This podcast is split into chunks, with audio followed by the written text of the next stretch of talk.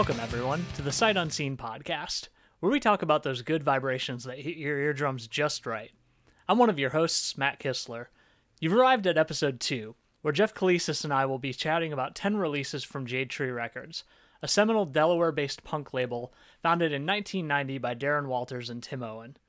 Our list was compiled with the help of some good friends, many of whom hail from the old alt press mosh pit and beyond. So thank you to everyone who put in their favorites from the label. Jordan couldn't join us this round due to other commitments, but we'll be back at our full cast for the next episode. In the meantime, enjoy!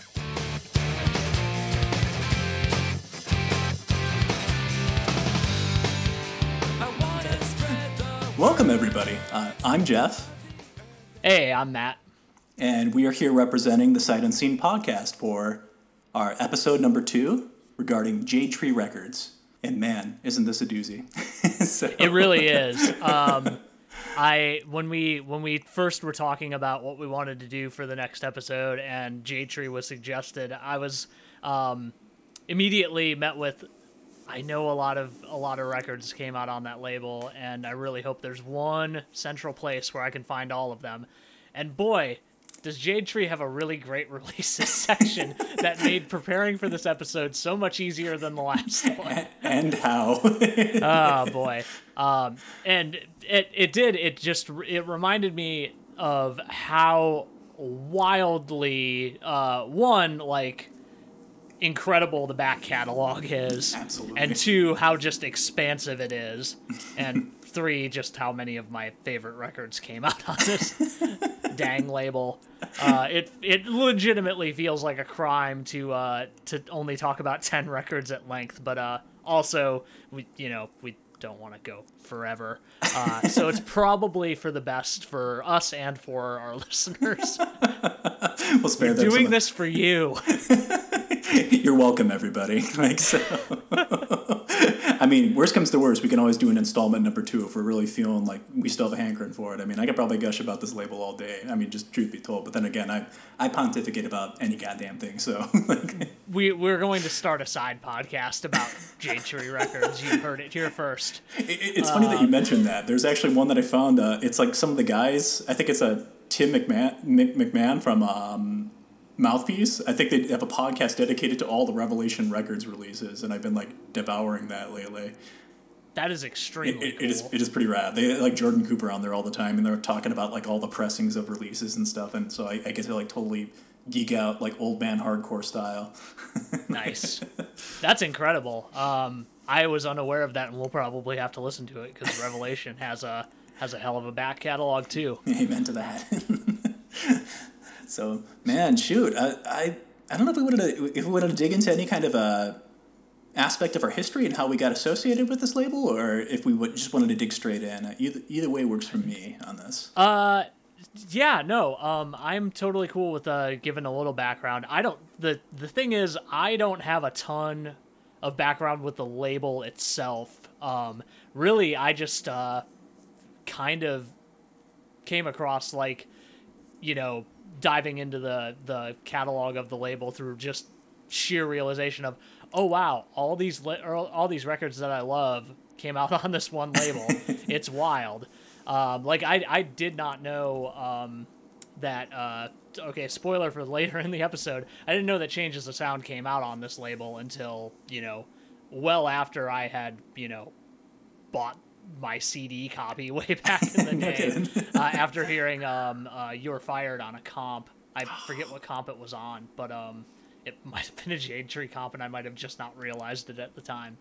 um, but yeah, no, I I really just kind of came came into the label as a whole just by noticing a pattern of oh wow all these really historic punk records and emo records and hardcore records and records that I already loved independent of any of that genre stuff uh they all just kind of like come down they funnel down into here or like the influences of bands I love you know come up from either directly from Jade Tree bands or are directly influenced by them.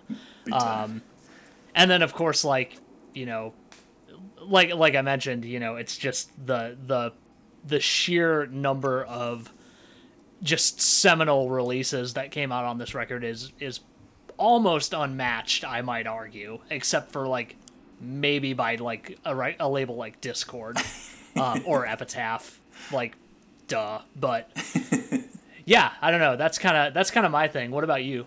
Me, uh, it's it's funny that you mentioned you're fired because I think that was probably my per- first positive reception with the label. Um, I I, I want to say that I heard Jets to Brazil back in like '98, but that's when I was like really like diehard into like a lot of like crust punk and stuff, weird stuff like that. Like if it didn't sound like Discharge or like some UK punk band, I was like, oh, this, this shit sucks, and I was like really down on it. or if it didn't sound like I don't know, like No Use for a Name or something like that. Like if it wasn't Epitaph skate punk or something, like I wasn't having it. So like, of course, you hear Blake in that time, and you're just like, what is this? This is like mellow shit. Like I can't. St-. And then like, I'm of course I was a dumbass because it's amazing, but so negative reception at first for it because I was a dumb a dumb kid and then I was driving home from something back in North Carolina, and there was a college radio station called WQFS. I think it was for Guilford College, where mm-hmm. coincidentally Refused played their last U.S. show before breaking up way back Whoa. in like 1990. And so I like lived right by there, and I was actually supposed to go see them because they were playing in Winston Salem for that show allegedly. They didn't show up. They showed up at Guilford College and played the show there, and I was I was so goddamn pissed. I don't blame you. I was at like a local show, like watching some like shitty groove band called Groovy Pop or something, and I'm like, ugh. And then Refused is literally playing right down the road, like their last show in the U.S. before like Coachella. but uh, man, so they had a college radio rock station there though that was that was fucking amazing, and they played all sorts of great stuff on there. Actually, I think that might have been the first way I heard uh, Refused as well. And uh, but I I was driving home from some kind of function, and I remember hearing "You're Fired" on the radio, and I'm like, "What the hell is this? This is just, just it was." Just it was like energy oozing out of the speakers and everything. I heard Thomas Barnett like singing just the song and like the whole part, like you know, like the, the tension build up and like our labor is our labor lost, like release us now. And just like I sort of like having like almost crashing the car out that moment. I'm like, what the fuck is I gotta get this? Like who the hell is this? And so like I think I called into the station too. I'm like, what band was that? Like, oh my like, god, I need to know who Man, this is. Calling like, into the station. I, I know this dates me right here or something. This is how. No, no, I, I, like... I, did college radio. I, I get it. It's it's a, it's a, it's as exciting from the other end as it is for the person on the phone. no kidding. I always thought I always thought they were like always pissed off whenever I'd call in and ask about this. Like, don't you like listen to me intro it or something? And like, like what are you doing? But uh, so anyway, that, that was that was my first recession for it, and basically I think I ended up going out that weekend and buying it like immediately, just looking scouring, of course on CD because I think this is before I got vinyl and everything. But um, sure, yeah, like uh, and after that, just kind of falling head over heels for the label and really digging into it, and um, yeah, it's been going on ever since. So that that's that's my intro for that. Hell yeah, awesome. Uh, so like like we mentioned, uh, we're gonna be talking about ten records here. Uh, we promise they're all very very good. Why would we talk about them if they weren't? Um, this may this may be uh, mentioned in the in the preamble in the intro, uh, but um, we should point out that we we kind of we kind of crowdsourced this list a little bit. Yes. uh, shout outs to everybody from the old alt press boards um, yeah, yeah. who helped us out with this, and also a myriad of other people. Um, but yeah, we kind of aggregated everybody's uh, votes and came down to 10 records. Uh, we think you're going to like them all if you don't already. Uh, so it, if we're we're going to talk about, you know, more than 10 records here because again, this back catalog is vast and diverse and just incredibly good. Um, so to uh, kind of before we get to the actual list here, uh, Jeff, did you want to talk about anything that you personally had on your list that didn't end up making the final cut or? Yeah yeah absolutely. Um man that, that that's a tough call right there. I'm not gonna lie. Like you're saying with, it, with such a varied and vast catalog it's difficult to really dig in there. But like if i had to mention a few um, I, I would definitely have to go with Damnation A.D.'s no more dreams of happy endings which is like an odd outlier metalcore record on jade tree fantastic shit it's like an organic metalcore record like and uh, I, I won't pontificate anymore on that, but it was really good if you're, you're into that kind of sort of shit. And uh, nice. I would go with also Dark Blues, uh, Pure Reality, and also the EP that they released on there as well. Like both of them are fantastic releases, just really, really solid. Probably the, the best, I would say the best post punk release on Jade Tree. Maybe the only one, but like that I can think of. But I mean, so like it, get, it gets the distinction of being the best and the worst in that regard. But they, I would say the best because they're amazing. Um, and then I would also go with uh, From Ashes Rise, uh, Nightmares, which is like a crust punk kind of dischargey sounding kind of record. Uh, one of the best, and I would say that's a benchmark for that kind of genre. So I mean, like if your chances are if you're into that, you already know about it. If you don't, you're looking to get into it. That's definitely a great starting point for that for melodicism and accessibility within an otherwise kind of uh, uh, inscrutable and unapproachable kind of genre at times. And um, man, shit, I can't. I'm trying to think of anything else to put in there. There's so many. Uh, yeah, no, it's it, totally fair. We we we probably could just say everything that isn't on this list is incredible, and everybody should listen to it when yeah, they have I fully agree. I several mean, hundred hours to waste. no doubt, no doubt. I, I, think for two more, real quick, I would probably give an honorary shout out to um, One Line Drawing. I think it was uh, Jonah Matranga project that he had on there. It was a really nice. solid kind of indie rock, borderline kind of indie emo. Um, it just usually just I don't know. Just the way the guy is able to lay it bare is always great. And then I would also say the Dogs on Acid self-titled LP. I think oh, I want to yeah. say that's dudes from Algernon Cadwallader. I think so. Yeah. And uh, really good stuff. Just another fantastic release that kind of came in on the, the tail end of the record label, and it, it's a real shame because I, I feel that if they would have got promotion, they could have been a hell of a lot bigger and they could have really reached out to a lot more people. Like Tree still had distribution at that point, but unfortunately they were kind of cut off from their traditional avenues at that point. I don't really think that it got out to many people, so it's it's kind of a bummer. But uh, yeah, I think that's a, that's about it from me. Uh, how about you, Matt? Uh, so uh, one one I definitely want to shout out is um, the uh, self-titled record from Denali. Um, I I don't really know a lot about the band uh, themselves. Uh, I just remember randomly. I, I, I think this was like after I'd realized, oh right, I do just like things that come out on Jade Tree. Um, back this was back in the day when I was buying um, just swaths of used CDs from uh, from Fye because they would do the like buy three get four free all the time because they made hella money off of used CDs. uh, I'd be I doubt they still do, but maybe I don't know. I haven't been to a mall in a while. um, but but yeah, uh, I I just kind of came across that um, either just via knowing it came out on the label or just randomly stumbling across it and uh, just absolutely loved it. Uh, they had another record come out on Jade Tree uh, after that one called uh, The Instinct, which is still good, but not quite as uh I, I don't want to say I don't want to say groundbreaking because like there's there's a lot of familiar like Sonic territory being covered um, on the self-titled record, but it just it feels really novel in a lot of ways. Like it's kind of got kind of got the feel of like your your average like moody uh, early aughts indie record, but like there's just enough different about it that like it holds your attention and like really like grasps on. And we kind of talked about this a little bit before uh, we started recording, but I really I feel like I in a very positive way compare it to uh, Emily Haines from Metric's solo stuff with the soft skeleton, um, but with more of a rock bent. Uh, so not quite like the like wild stuff that like Metric was doing, but like also not quite the just like piano and vocal stuff that that Emily was doing on her own. Um, but yeah, so Denali, uh, self-titled, great record, came out in like 2002. Uh, feels pretty ahead of its time in a lot of ways.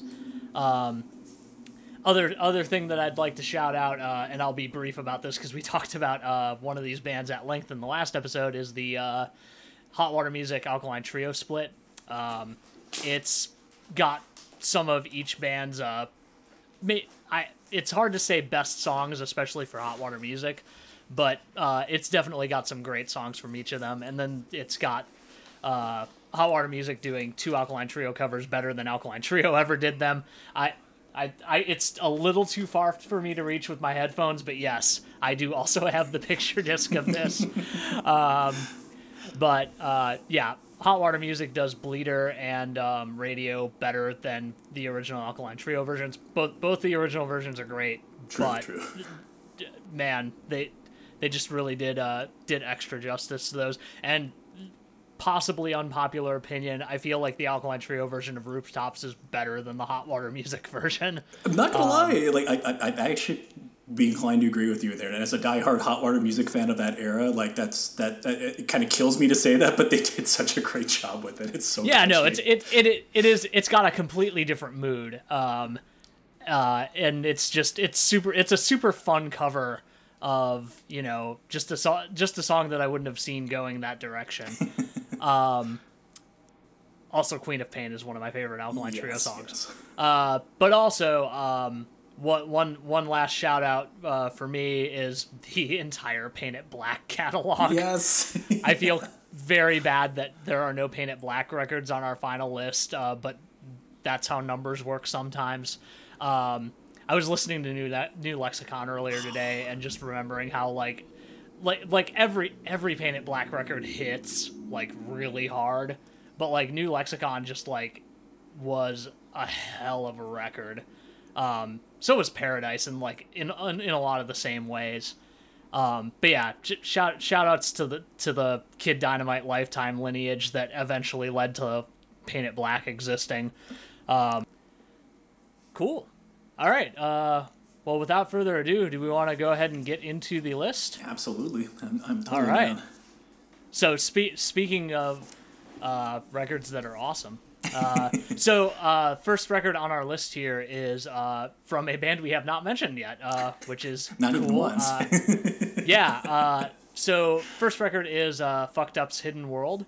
Um, I don't really have a lot of background on this record. I just um, I I came into I came into Fucked Up in I, I should have started listening to them in high school, but I didn't start listening to them until until college, and I I just kind of like trotted through their back catalog at like various random points because by the time I started listening to them, they had like 12 releases or something like that. I, I don't really know if it was that many, but it was a lot.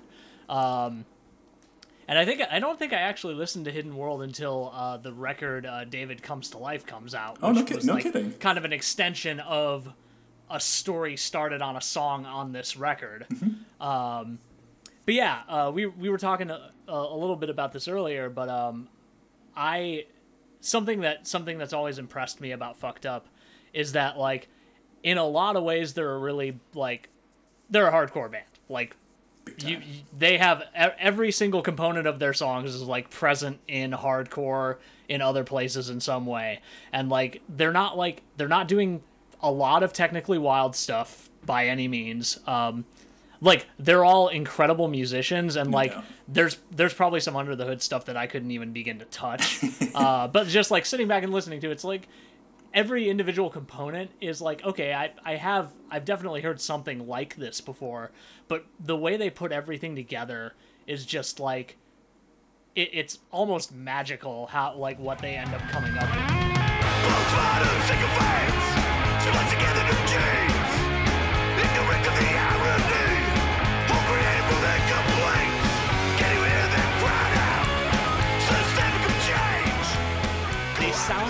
a lot of other bands but at the same time don't sound like any other band uh and, and, like i feel that way uh you know kind of staying in like the metal hardcore scene like i feel that way about bands like thou too uh who are just like I I know I've heard like stuff like this before, but n- I've never heard anything exactly like this. And um, obviously the, the the lyrical content of any given fucked up record is miles beyond what you're gonna hear, uh, literally any place else uh, in a lot of ways.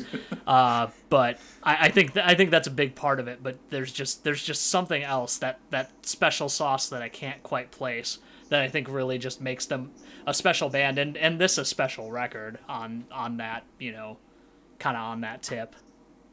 Big time. I, I- fully agree with all that. They're, they're, they're a hard one to pin down, and the fact that like you're, you're right. They they have that that sound that's kind of similar to it. It's almost like I don't know if you mix like some kind of especially on this record in particular. It's like I'm mixing a psych band with like you know like traditional '80s hardcore like Negative FX like Jack Kelly stuff or like you know like a negative approach. But there's that kind of intangible something else that they add to it that gives it that extra oomph. And um, Yeah. as as a dude that was obsessed with this band like back before this and the EPs that they're putting out, I remember like I remember there was such a big hype built up around this when it was getting ready to come out, and like you had a lot of people that just like it's it was you were on polar extremes of this band. It's either you worship this band or you thought they were like the biggest travesty of a band ever walked the face of the earth and you hated them like mightily.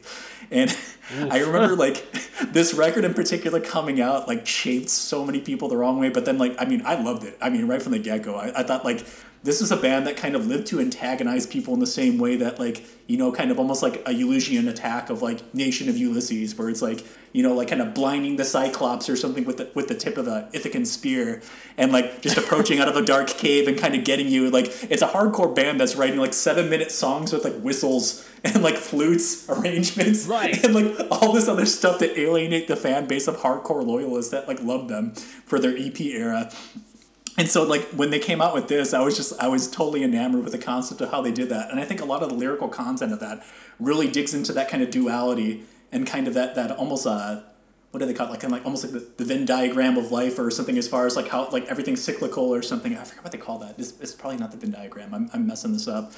But um I know it- what it- you're talking about, but I do not know the term that you're it's, going it's for. the one that basically details the cycle of life and like you know kind of birth death life and everything in between.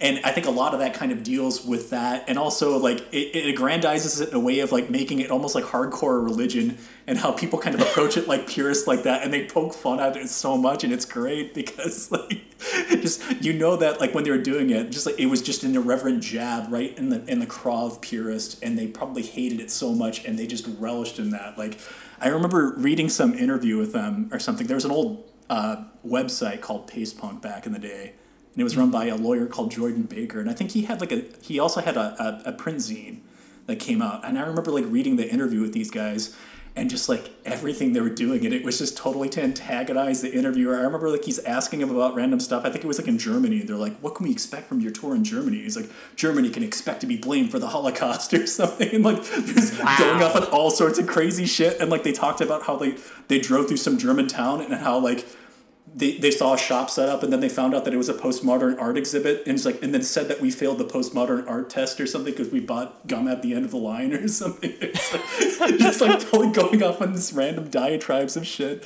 And it just it was That's just so excellent. Like just like and I think this was also at the period of time when they were they were still kind of using their code name so like you still had Damien going by Pink Eye and then uh, oh yeah, yeah, what's her yeah. face going by like mustard gas and etc. and like Ben Cook going by who knows what fucking name he had or something at the time. but but uh, they they had so many great ones in here and stuff. And again, like tuck touching on the lyrics and stuff. There's just a, a few that I wanted to go over with it. Like there's one in particular. I, oh, fuck, what was it called? Um, it was uh, throw the stones and smash the citadel, search the ruins of the fort that fell, and from the Book of Enoch to the Bible codes, we still we spend the final days still looking for that gold. And when we find it, how will we know? Will it cleanse the rot from our souls? Will it help us? Will help save us from the fires below? Trying to hold on to what fell through our hands, like using a sieve to move the sands over, under, inside, and out. A fanatic zeal erases any burden of doubt, and just like how it's just a straight just hook right into those Yeah. purists and like i mean like I, I felt it too as like a dude that kind of deemed myself a purist at the time but like still like i kind of laughed in self-disgust. It was almost like reading a vonnegut novel. Like it hurts so good. Like it's and, and just just everything else in it as well in the, at the time. And just um yeah I, I i cannot gush enough about th- this this band and what they what they brought forth with this record. I i I, I remember even thinking at the time this will probably stand as a hardcore classic. And i my opinion has not wavered on that one bit since the release, and so I, I'm going to stop Yeah. before I, I gush any more about this. I've probably been pontificating for a while here or something, so No, no. I said my uh, piece though. So totally totally understand uh, yeah no I, I don't really have anything to add to that uh, yeah fucked up are an incredible band uh, i hope they have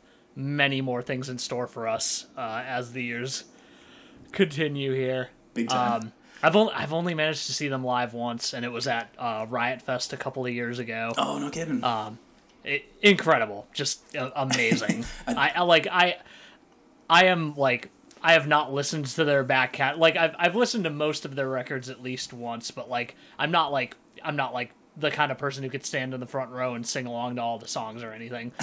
I also don't think I could memorize fucked up lyrics to save my life.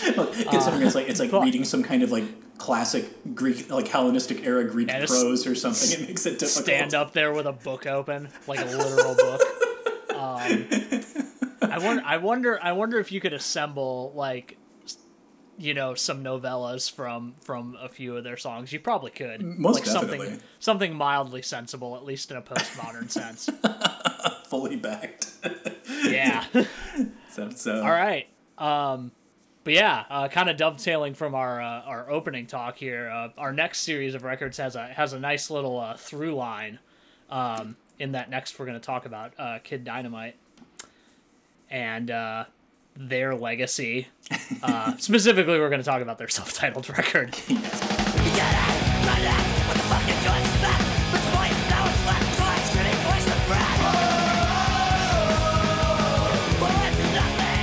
Jeff, do you have, do you have some background on this record you would like to share? Me, um, sure. You know, like, I, I definitely got really big into these guys probably around like the early two thousands, and uh, it, it was in an era where like I think they kind of they were kind of a linchpin in like that melodic hardcore revival movement, along with bands like Eighty Eight Fingers Louie and such. And um, I remember like listening to these guys, and it, it, it was they they had such an earworm kind of appeal where it was like it was almost like if you took like Gorilla Biscuits and like Gorilla Biscuits already kind of had like a, a more kind of melodic, accessible kind of sound of hardcore, but they still had a little bit little bit of bite in it that might wore off or like you know kind of pair off people that aren't super into hardcore.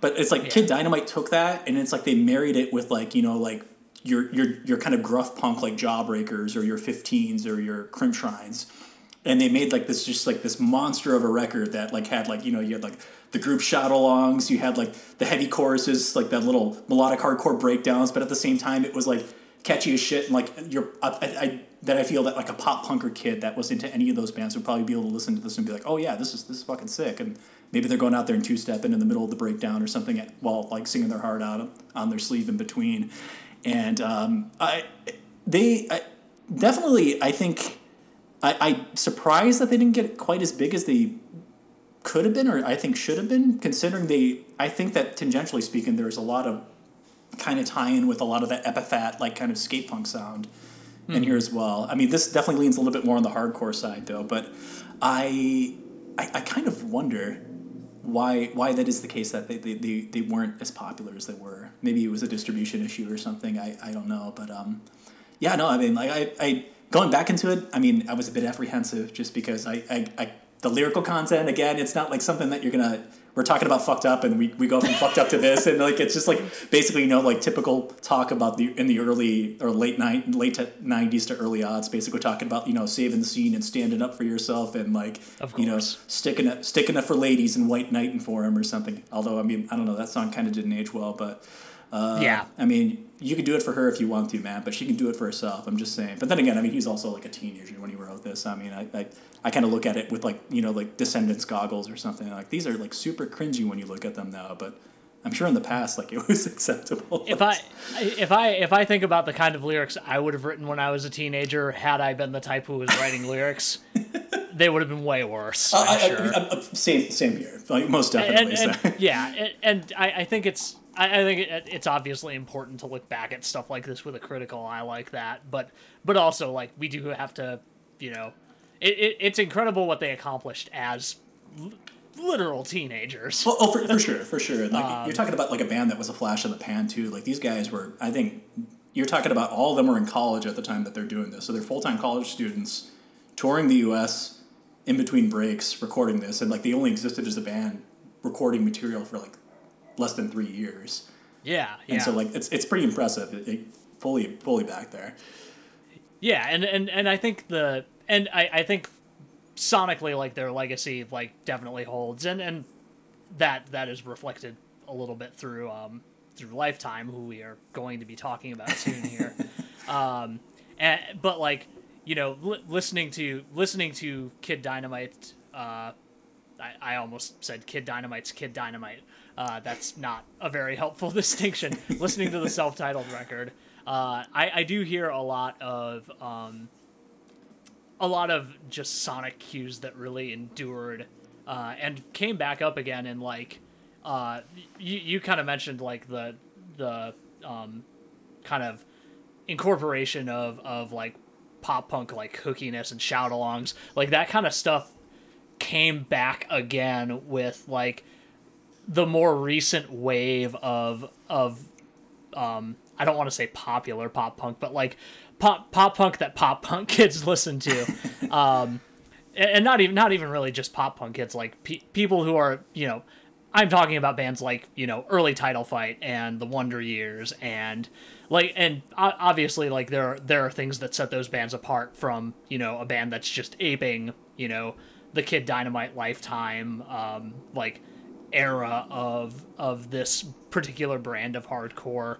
Uh but like it you can definitely hear the influence and, and the fact that that a band that was like you said such a flash in the pan is still like showing up in in the like sonic signatures of these bands in the 2010s and probably well into the 2020s is an incredible like testament to like how how they did hit what they did hit Absolutely fully backed. I mean, like you're talking about not even not even like melodic hardcore bands, but even like bands like Comadre were like inspired by these guys and stuff, and would Yeah, would cover yeah. them at times and stuff. So I mean, like it, they definitely had a far-reaching effect, and like yeah, like you're saying, there's no denying that they you you listen to that like those those Dan Yemin riffs and everything in there. Like I mean, like there so many bands have copped that. I mean, heck, even like a couple years after this record came out in the early odds, like you couldn't like walk two feet without tripping over a melodic hardcore band that really wanted to be these guys. Yeah, and I mean, yeah. and why not? If you're going to be them, I mean, why not? Why not copy off the best and kind of emulate them or something? It's like, I mean, no problem in worshiping that. I mean, I'm fully on board with that. Yeah, so. absolutely, absolutely. Um, yeah, so naturally, uh, that segues into uh, our good, good lifetime segment.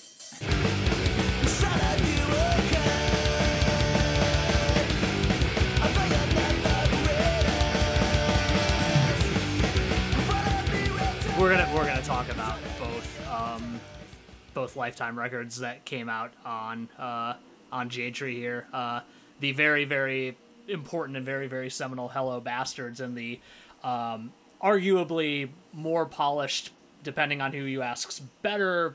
But when you're comparing better t- to Hello Bastards, I don't really know if there's a. I don't really know if better is the right word so much as sometimes preferable to some people and sometimes not.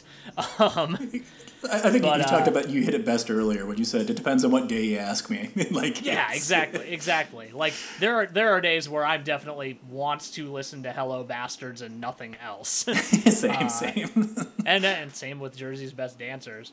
Um, but yeah, I, I feel I feel like and and obviously this is a lot of this does boil down to, to Dan being in both bands, but I, I feel like a lot of what appeals to me about Lifetime is what appeals to me about Kid Dynamite, in just that like there's they're very obviously a band. I, I feel like Kid Dynamite was a hardcore band and Lifetime was a punk band. Uh, in in I, I realize those are really really vague terms, but but I, I mean that in that like you can you can hear the similarities between the two bands and and that a lot of that does come from Dan and a lot of that does come from you know just the the particular brand of punk that both bands were going for. But I feel like feel like what Lifetime really did was like further strike that balance between like hooky pop punk uh, and the like just really fun parts of hardcore um, you know thing, things that aren't like breakdowns and whatnot uh, and like I, I and you know having having Ari on vocals is just like the icing on the cake as far as like um as far as getting that uh getting that particular sound down is concerned uh because like he's a really flexible vocalist and like I guess fle- flexible is not really the right word. I, I'm not. I'm not sure what I'm trying to track down here. he has a certain kind of quality to it, like the, the nascent quality to his vocals that just lends to it it, it's almost like it fills in all like any kind of rough edge that might even be permeating through like the guitars and bass and everything else. It's it's it, it shouldn't work. Like you listen to him and like Yeah. it, it's like he sounds so fucking weird. Like I you listen to the dude and he sounds like some kind of like drunken sailor that's ambling around his room trying to find his car keys from a bender from last night or something. But like it works though and it works so good. like it has no business being that, but it does. Like, yeah, I'll, I'll, that that I think I think I think where like you know obviously we we just talked a bunch about how great Kid Dynamite was, but like I really think that like all the pieces really fell into place with Lifetime. Like I we you know obviously Lifetime had another full length beyond their their time on Jade Tree and beyond their original life as a band, uh, which came out. I don't remember when the the self titled record I want to say came out. Two thousand seven. but- thousand seven. Something like it was it was when I was in college and it came came out on Pete Wentz's uh What Fueled by Ramen I think, or something like that. Yeah, it was Yeah, like a uh, Fueled by Ramen imprint, I Which- think, or something. yeah, which I there uh, apparently there was a very good oral history of that uh, label Oh. that just uh, dropped on um I forget what Was it noisy it or something? Or Uh no, it was um hold on. Shoot, I, I might have to check that out. I mean, if nothing else, I'd probably do it for the lifetime record because I, I love that self title. it's really good. Yeah, yeah. Uh, I, I, I don't know how much that would have come up. Uh, it's on the 45.com if you want to check that Oh. out. Uh, but uh, it's it's like it's Pete Wentz obviously uh, is part of this part of this history, but they also talked to talk to um, Travie McCoy and Gabe Saporta and uh, Spencer Smith, and they, they just talk about like some wild stuff. Uh, one of those things is uh, apparently Panic at the Disco didn't make any money on their first uh, tour because they were lugging around a like life-sized windmill to every single show, and that cost them so much money that they just like broke even for the whole tour. It's like Ben Folds Um, lugging a grand piano to his shows or something like that. I've never understood how people pull that off. I don't Like, know. people that people that aren't like Billy Joel and uh, and uh, Elton John. Um, like i i i know that like Jack's or not Jack's Mannequin, but uh, Andrew McMahon of Jack's Mannequin fame is still touring uh, with his new band, and he brings a grand piano to every show. Um, or he's renting one. I hope he's renting one for his sake. Does he have it like Uh, airlifted in by helicopter to every show or something? I mean, like, if not, man, like, my hat's off to that ground crew. Like, they they are fucking saints. for real. Um, but anyway, sorry, I digress. Even even that record, which came out full a full decade plus, or not maybe not plus, a full decade after after Lifetime more or less disbanded, um, and they did they just still had it, which is So- beyond me how any band pulls that off. Um, Agreed. It, it, it, it, it just this is a they're definitely a band that's kind of anomalous in that regard too. Like as far as like they they've had so many dramatic shifts and like I'm of the mind that like I mean like you have the two periods of them obviously you have like you know when they were still on uh, what was that record label the the one in California New Age Records the old hardcore label that like Strife started off on and Unbroken. So like you have background on there and like you listen to that record and you're like I remember like hearing that like years ago and I'm like this band is ass. Like this sounds terrible. it sounded so fucking bad. Like I, you listen to it now, and I'm like, there's, there's like, oh my god, it's it's like, and then you go from that to like Hello Bastards, and you're like, what the hell happened to these guys? I mean, like they went from being like this, like this middling, kind of like, again, it was it, kind of like we were talking about earlier. It was that that period of uh, post-hardcore, borderline revolution summer emo adjacent. Like we're borrowing from it, but we're not quite there, and we're trying to be more melodic, but we Yeah. don't quite know how to carry a melody. It was kind of like that kind of music, so like like Ashes and like all that kind of stuff, and, and it, it was it was not good. And then you get Hello Bastards, and it's just like a complete 180, and it, it's amazing, and it, it sounds great. It's catchy as hell. It's it's fast and furious one second, then the next minute you get like this just like this heartfelt uh, melodic just like I, I, I oh man I, I'm at a loss for words for, for going over it and I know I shouldn't be because I mean I listen to this band all the time and everything and I, I fucking love them but I, I just I feel that way every time I, I think about this and how dumbfoundingly good those two records are and how Yeah. much they inspired like I mean anything from Saves the Day and all their ilk onwards and you look at that lineage like we're talking about with Kid Dynamite and like Lifetime, holy shit! Like that, the progeny of that sound, like Taking Back Sunday, like all these bands, like basically came from that wellspring of like Ari Katz and Dan Yemin, and uh, it just uh, just fucking amazing. And I, I think it's also funny too, like thinking about that. I remember hearing like some old interview with with Dan where he's talking about that, and um,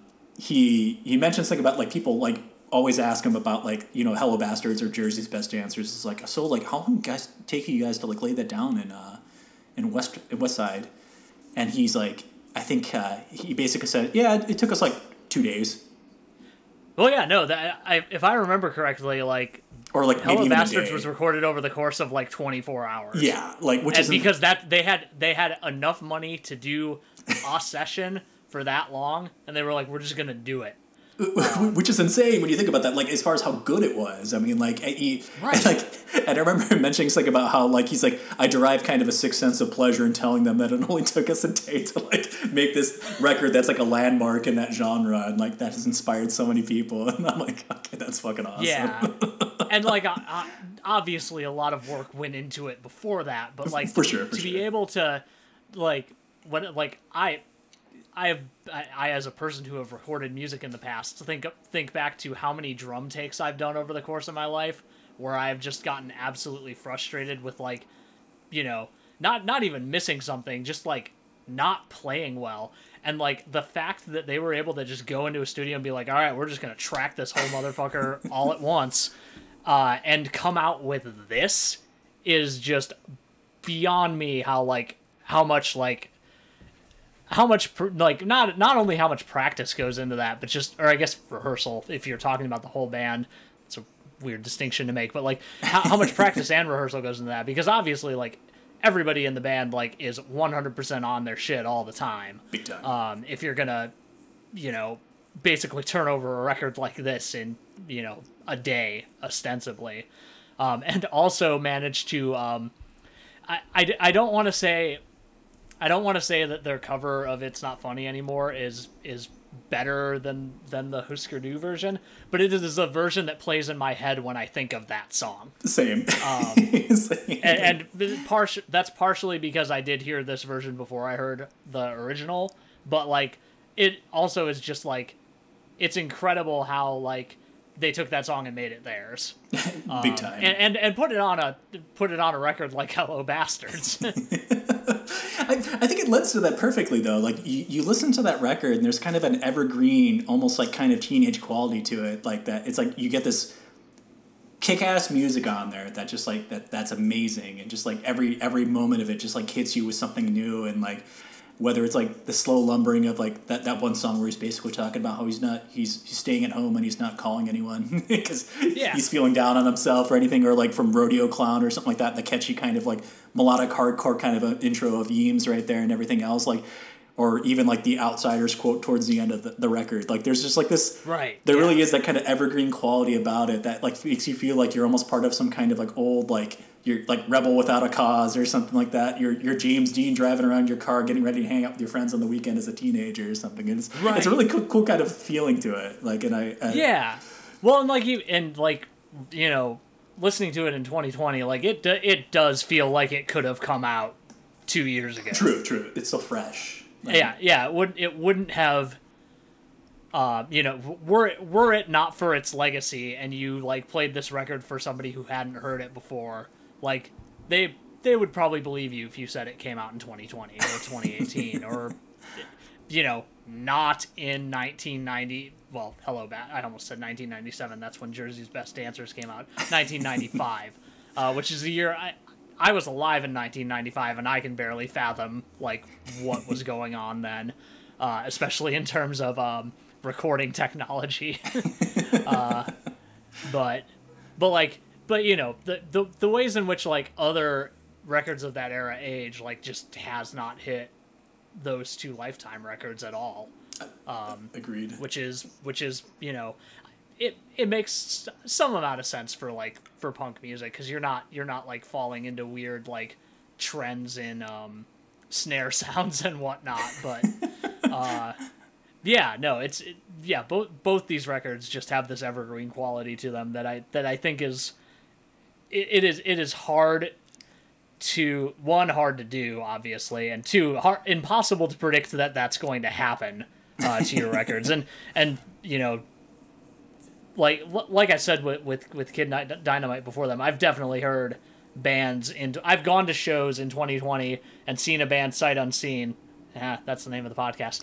Um, uh, that are just doing lifetime. Like they're just straight up their lifetime, but like, but then there's this other thing, um, but but which which is which is fine. Like some people do it well, but it's it's just it's it's incredible to me that like, you know, I can see a band of literal like again literal teenagers who are like doing this thing, and like it it it it works sometimes. Like, you know, there's some degree of just like straight up ripping off happening there, but at the same time, like the the fact the fact that I can go to a show and see a band that sounds like this is really like in a weird way heartening uh, yeah. nowadays. Um, not, not this isn't me like being a cadre old man about guitar music. I could could give few, I couldn't give fewer shits about like what instruments people are using or non instruments people are using. Uh, but like you know, it's it's super cool to like see people in their teens and early twenties who are just still in love with this record because like it it just like you know I I as a person like know the you know know the pedigree of this record and know like how much it influenced the things that came after it. But like i i happened into that.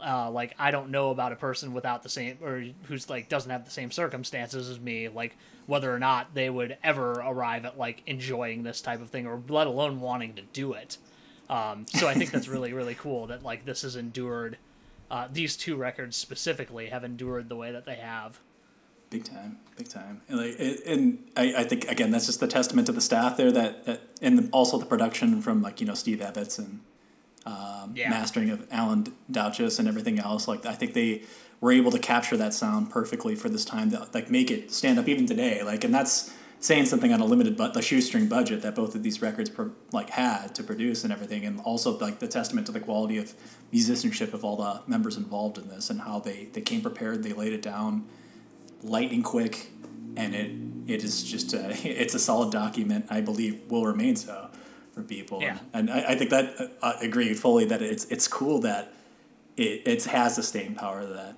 Um, oh man.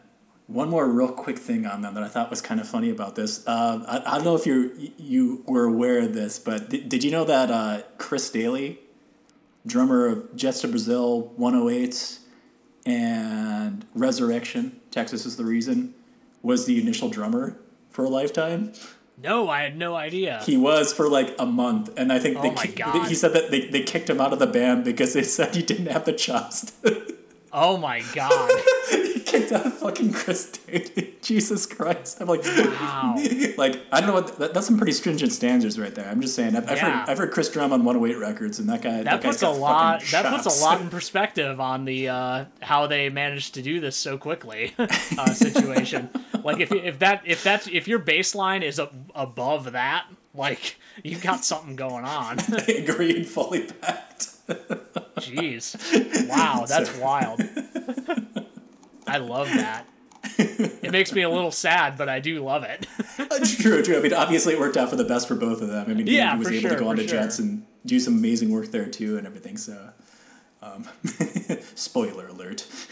oh no I've, I've never heard of that band what are you talking about uh, but we're not going to talk about that yet what we are going to talk about is a different band that also has two records on this list uh, we're going to talk about strike anywhere um, specifically yeah. their uh, records Change Is a Sound and exit english um, personally my introduction to uh, strike anywhere was uh, you're fired showing up on a comp and uh, I I, re- I remember hearing it and being like, oh, I, I shouldn't say I remember thinking this because I, I think my, my brain has retrofitted this, but uh, I, I, I feel like the thought that I should have had when I was a when I was a young boy hearing this for the first time uh, was, oh, this is what Anti Flag would sound like if they weren't like a little bit cringy. um, and I don't get me wrong, I love Anti-Flag, and I've always loved Anti-Flag. Uh, but like they they definitely uh, they have. I, I don't want to say a brand because that one one sounds wrong for for the ty- for the type of lyrical content that they're going for. it's, but like they have a really they have a really distinct um, feel to their music. Uh, like something something that like again like kind of like fucked up. Uh, they, they they work in the framework of hardcore, but they're making something that isn't just hardcore. Um, and then on top of that, you know, they're uh, obviously a very politically conscious band and really, you know, put that very forward in their lyrics. Um, but they also just like will kick your ass sonically. Yes. um, Fucking level you. like yeah, yeah, just uh, like th- I, I feel like I feel like they were the band that like I really started to love like um just like pummeling tom parts uh on the drums for like I, I'd heard it I'd heard that kind of thing before but like just uh, like specifically like in your fired like just that it just like it, it hits different than it usually does and I don't know why.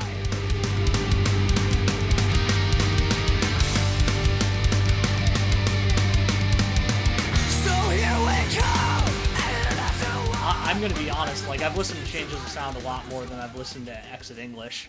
Uh, both are obviously excellent records. Uh, but um, do you do you have any uh, anything you want to talk about in terms of like differences between the two records? I, I know we were talking a little earlier, and it is it is kind of wild how like different they are in a lot of ways, despite True. coming out two years apart. I man, I mean, God, where to begin? It's these are two records I feel that I could gush about forever. But as far as differences between them, uh, there is definitely sonically a, a fairly big difference far as far as production goes, and I, I attribute a lot of that to kind of um, Brian McTernan recording Snapcases and Transmission in between the two releases. Oh man, I can't help but feel that like some of that tangentially related to Exit English. I don't know if they rubbed off on the session, but like you listen to that record and that record's like fucking crystal clear. Like everything that goes through on it, it's almost like listening to like a new age version of like I don't know like Fugazi's uh, what is it, Steady Diet of Nothing. It's almost like there's like there's parts of it like where it's just like it falls silent with like no reverb. It's almost like just dead but clean, like ultra clean, and like and it's cool. I love it. It's got the this very kind of isolationist kind of sound aesthetic to it. That's that's I find invigorating and awesome. Um, obviously, I think Exit English is recorded a lot better, and I think a lot more time went into production on it. And I think a lot of the songs that are on it too kind of remind me certain ways of it. Like you listen to like something like I don't know, like Fifth Estate or New Architects, and there's almost like a post-hardcore kind of like drivey dirge going to it and stuff, where you got these just like really thick walls of like just distorted guitar kind of just billowing over on it and that's something that you wouldn't hear on like Change Is a Sound changes the sound seems to traditionally lend it like it lend itself to more of like the kind of hardcore meets like Cock Sparrer like yay old english punk kind of vibe and um, which I love too. I, I fucking I fucking love that. Uh, but Exit English, I, I also love for uh, also entirely different reasons with that. I think like the, the choruses and, and it, like I mean th- they're great and Change Is a Sound too. They're fantastic and phenomenal. But like an Exit English, holy shit! It's like a, a concourse of like angelic an, an angelic hardcore concourse, like just like just belting it out there. It's like this this unholy choir just fucking lifting it skyward, and it just it sounds fucking amazing. Like you listen to like Infrared or like you know To the World or like you know like Lights Go Out or any of these other ones or like Aluminum Union, and it's just like it's those melodies and those choruses just fucking soar, and it's so good. And um, beyond that.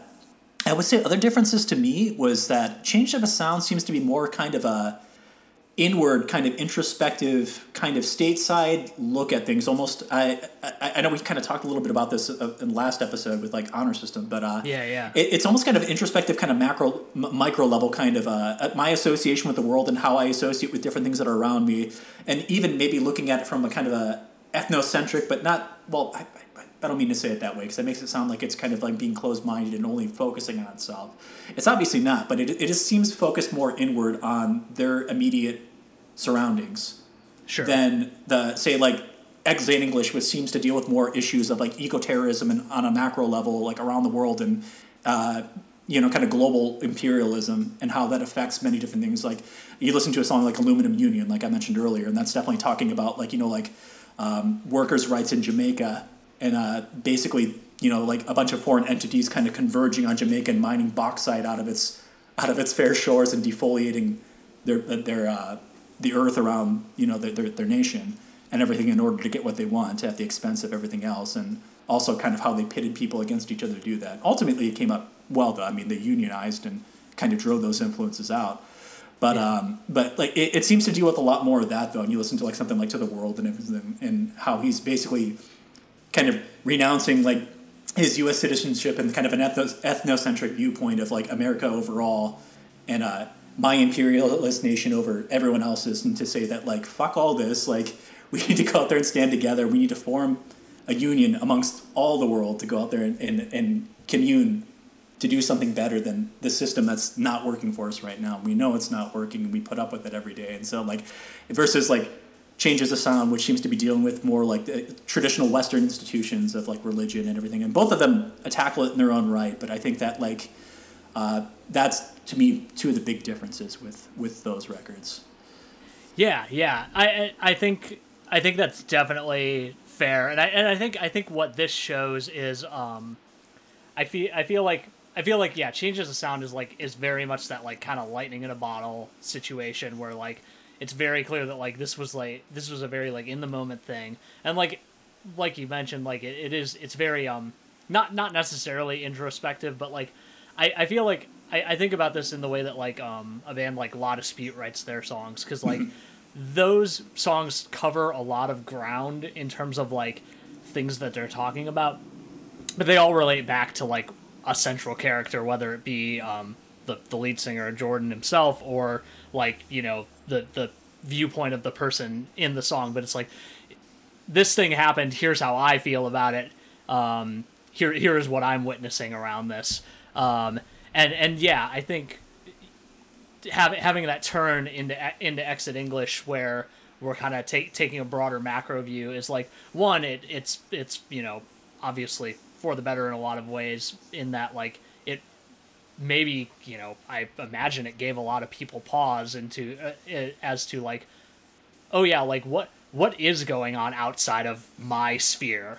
Um and uh, you know obviously ideally that's what happens with a lot of music right? Like you you you get you know you, you get out of out of yourself for a little while and like the, who knows? Maybe develop a little empathy for other people. Uh wild. Um but yeah no I, I and like in terms like even outside of um even outside of the issues covered in in their lyrics which obviously are very central to the band itself um like having having that kind of like just crazy change in like production value. I, I think I think you making the point about uh um that Snapcase record being uh, recorded uh, in between those two is definitely like I definitely hear that now that I'm thinking about it. Uh, but like also I re- what I really like is that um often often you get a band that like goes from like being the kind of band that records like a record all live tracked in a couple of days to like having this just like you know, you take your time with this one. Like that can go so bad in so many ways, and like can just result in like a crappier version of a thing that like would have been crappy no matter what, but like now it just sounds better.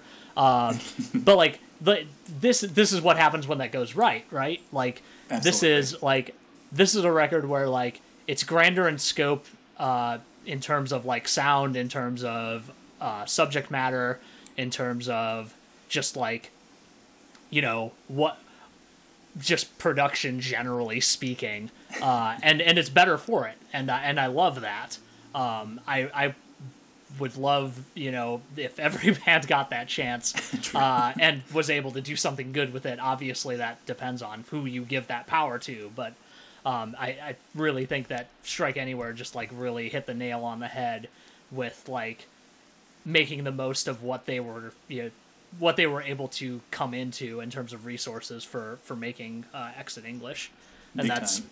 super cool. Um, and I I again I, I I feel like they they are a band that like should have gotten more attention uh, than they did. Uh, much, much like we, we were talking about, like how Kid Dynamite never really got huge. Like I feel like Strike Anywhere is like a big deal in punk circles, but like Yes, yeah. like I, I brought up Anti Flag earlier. Anti Flag was like a big deal, Yeah, they just were generally speaking, and I still don't know how that happened, but like it's it's wild to me that like in a in a in a climate where like a band like anti-flag a band like rise against uh like really becomes huge like i'm kind of surprised that more people weren't turning to strike anywhere in the same way that they were turning to bands like that That is a good question because I, I know that they they definitely got airplay on certain things. I know like you had Steven's Untitled Rock Show back when Fuse used to exist back in the early aughts. I mean like ages ago. Yeah. Like I know that they used to play Strike Anywhere material, so it's not from like lack of trying. There definitely was an, an attempt to do that. So part of me wonders if it was just an issue of the fact that like they seem like they're very very much against that kind of machine going out there and trying to exploit them. So I had to imagine that that might that weigh machine, into them because like they're definitely very much people that live by their principles. And Yeah, uh, I mean yeah. you're talking about like people that live by you know the, the code of like and openly endorse like you know like anti-fascism like via the Nazi, the Iron Front and everything. And so like anti-communism anti-fascism etc anti-monarchy and so like maybe that's a part of it so I I, I I'm yeah, not I, entirely I, I don't sure I don't know a lot about the history of the band as a whole. Um, I, I do know that they did put out an EP this year, and I do still need to listen to it. It, it's it's really good. It's it's. I, I- I mean, bet. don't get me wrong. It's. It, I mean, you're you're not going to have anything that's going to top these two records, in my opinion. Yeah, of or course anything not. that they put out before, but it, it is still very good. I, I still get that same feeling like listening to that record. You, know, you get the feels, and that's something else I really want to touch on with this band, and something that makes them so special to me is that like the way that Thomas is able to broach the subjects that he does. You're talking about very sensitive issues that he deals with, and as far as like you know, misogyny, racism, and like like we talked about before, like uh, global imperialism and on a wide scale, and how that affects all of us, and and even like kind of you know sycophants within any kind of work scene or any kind of place that you may invest yourself in a social setting that go out there and, and take advantage of their fellow man or fellow woman for the sake of going out there and uh, pulling one up over on somebody else. And the way that he's able to broach these subjects in such a, it's it's fierce yet at the same time it's not preachy, it's not overbearing, and it's amazingly empathic in the way that he's able to do it, and it's so passionate, and it, that's what I find so amazing about it. Is it's it's not going out that that it's pointing a finger at it, but at the same time, it's not though. It's not like this direct assault where they're punching you in the face with it. But he's like he's almost like just reaching out to you in such an empathic manner to persuade you to consider another viewpoint and to mend mend your course. And I think. And, and I, I, know this probably sounds cheesy as hell talking about this, but this band in many ways was my teacher in a, in a period of my life when I was basically a part of a, a major, you know, high demand borderline fundamentalist religion that leans extremely right and everything. And listening to this gave me another perspective on that. And I have no shame in admitting that. I don't care how fucking hokey that sounds. That these guys were my teachers in helping me become to a better path and to understand the plight of others. And I, I'm forever grateful for Thomas and being able to do that and broach these subjects in such a way that was able to reach out to me and touch me to look at things in a different perspective and consider that. And so like this that's why these these two in particular are so special to me, like in many ways, is that like they help me open my eyes in many ways. Not only to that, but also to like, you know, like fundamental incongruencies within my own uh, theological upbringing and my own parental upbringing in my own home or something like growing up with like, you know, super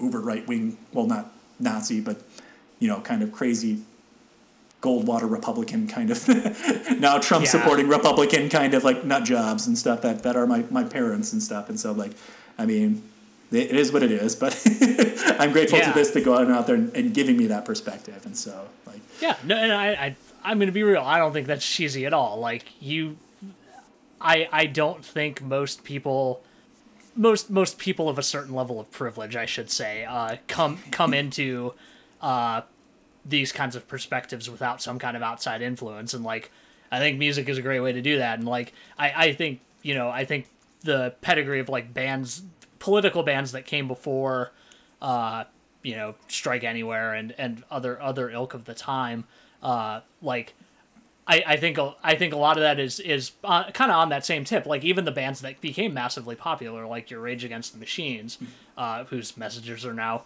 completely fucking misconstrued by the same weirdo right By, wingers. by the very party they warred against. I I man, I seeing a person dance around with a with an American flag, singing along to to to "Killing in the Name" Oh as if it's some sort of anti-masker anthem is bonkers. Um, the best part, considering what they endorse, are like some, like some of those who burn crosses, or the how do voices you in that burn crosses. that? I I will never understand. But then again, these are the same people who think "Born in the USA" is a patriotic song, so it's fine. Can't win them all, I guess. No, you you can't. I I, I ugh. anyway. Uh, uh, but yeah, I I think I think we. I think it's time to move into kind of the, the latter half of our list here, or I guess less than half because we we've talked about six records so far. But uh, this is kind of a complete turn in uh, mood.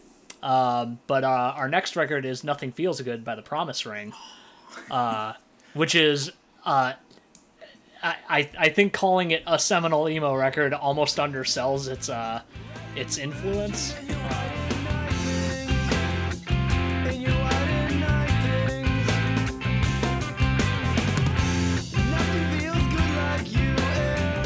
When I when I listen to to Red and Blue Jeans, I hear nearly every emo riff written between 2012 and now, um, all in one like couple minute long package, uh, and it's it's wild. Um, I the the the Promise Ring is one of those bands that uh their their their discography is just off the wall when you like listen to it back to back. Um and like it it it it, it feels it feels like a disservice not to talk about their their other records. All of i think all of their records came out on jade tree if i'm remembering Yeah, correctly. I, I, I, th- I think you're right. yeah um but like this is this is definitely like if you're if you're looking at like them as like an emo band like this is the one. Um it uh it's it's got it's got everything that that influenced you know emo bands that came, came up in the mid 2000s on uh just like in one neat little package. And um and and like that that I feel like that sounds dismissive but I really don't mean for it to be. It's just it's it's a testament to how like how that hit for so so so many people.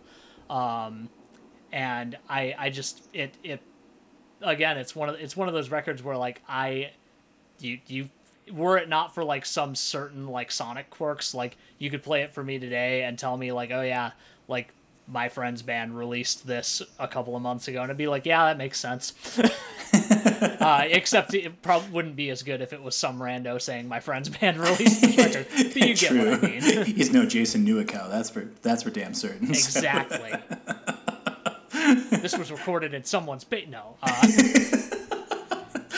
No, I, I don't think you're off base at all in saying that. I mean, like, my God, like, yeah, it's it's like the primordial ooze of like post post mid '90s, like post hardcore emo, if you will.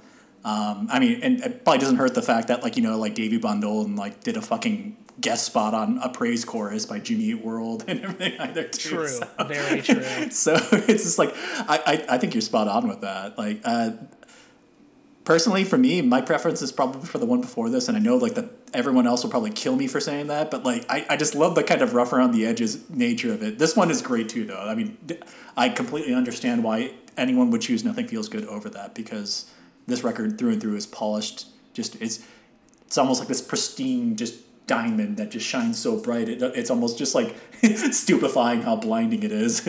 Yeah, well, that that's the thing is like on, the uh, on you know on their previous record, like you you you you can hear the things that went into this one, absolutely but like it's just everything like just like you know everything was there. It just all came together on Nothing Feels Good. it's it Um, became more and that, that's really vague, but I th- yeah, I think if you listen to those two records back to back, like it the the the through line is pretty clear true, true. um, and and I, I again like it, it seems like it's it's one of those things where like they they knew what they were going for and they like and they really hit it here. And then and then they went on to go okay we're gonna try some other stuff going forward uh, with like wood water and everything that came after nothing feels good.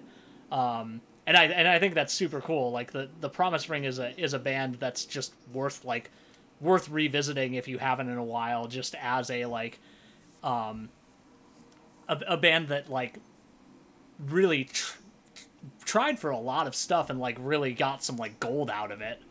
Um like I, I i feel like that's i feel like that's less rare nowadays because it's a little less risky to make a record uh, than it was in 1997 1998 but um I, I feel like you know at, at the time that they were like super active you know the the mid late 90s to mid 2000s uh you know that it it's it's obviously a way to potentially alienate your fan base but like it also like it's it, it was cool to see a band that like really established a particular sound.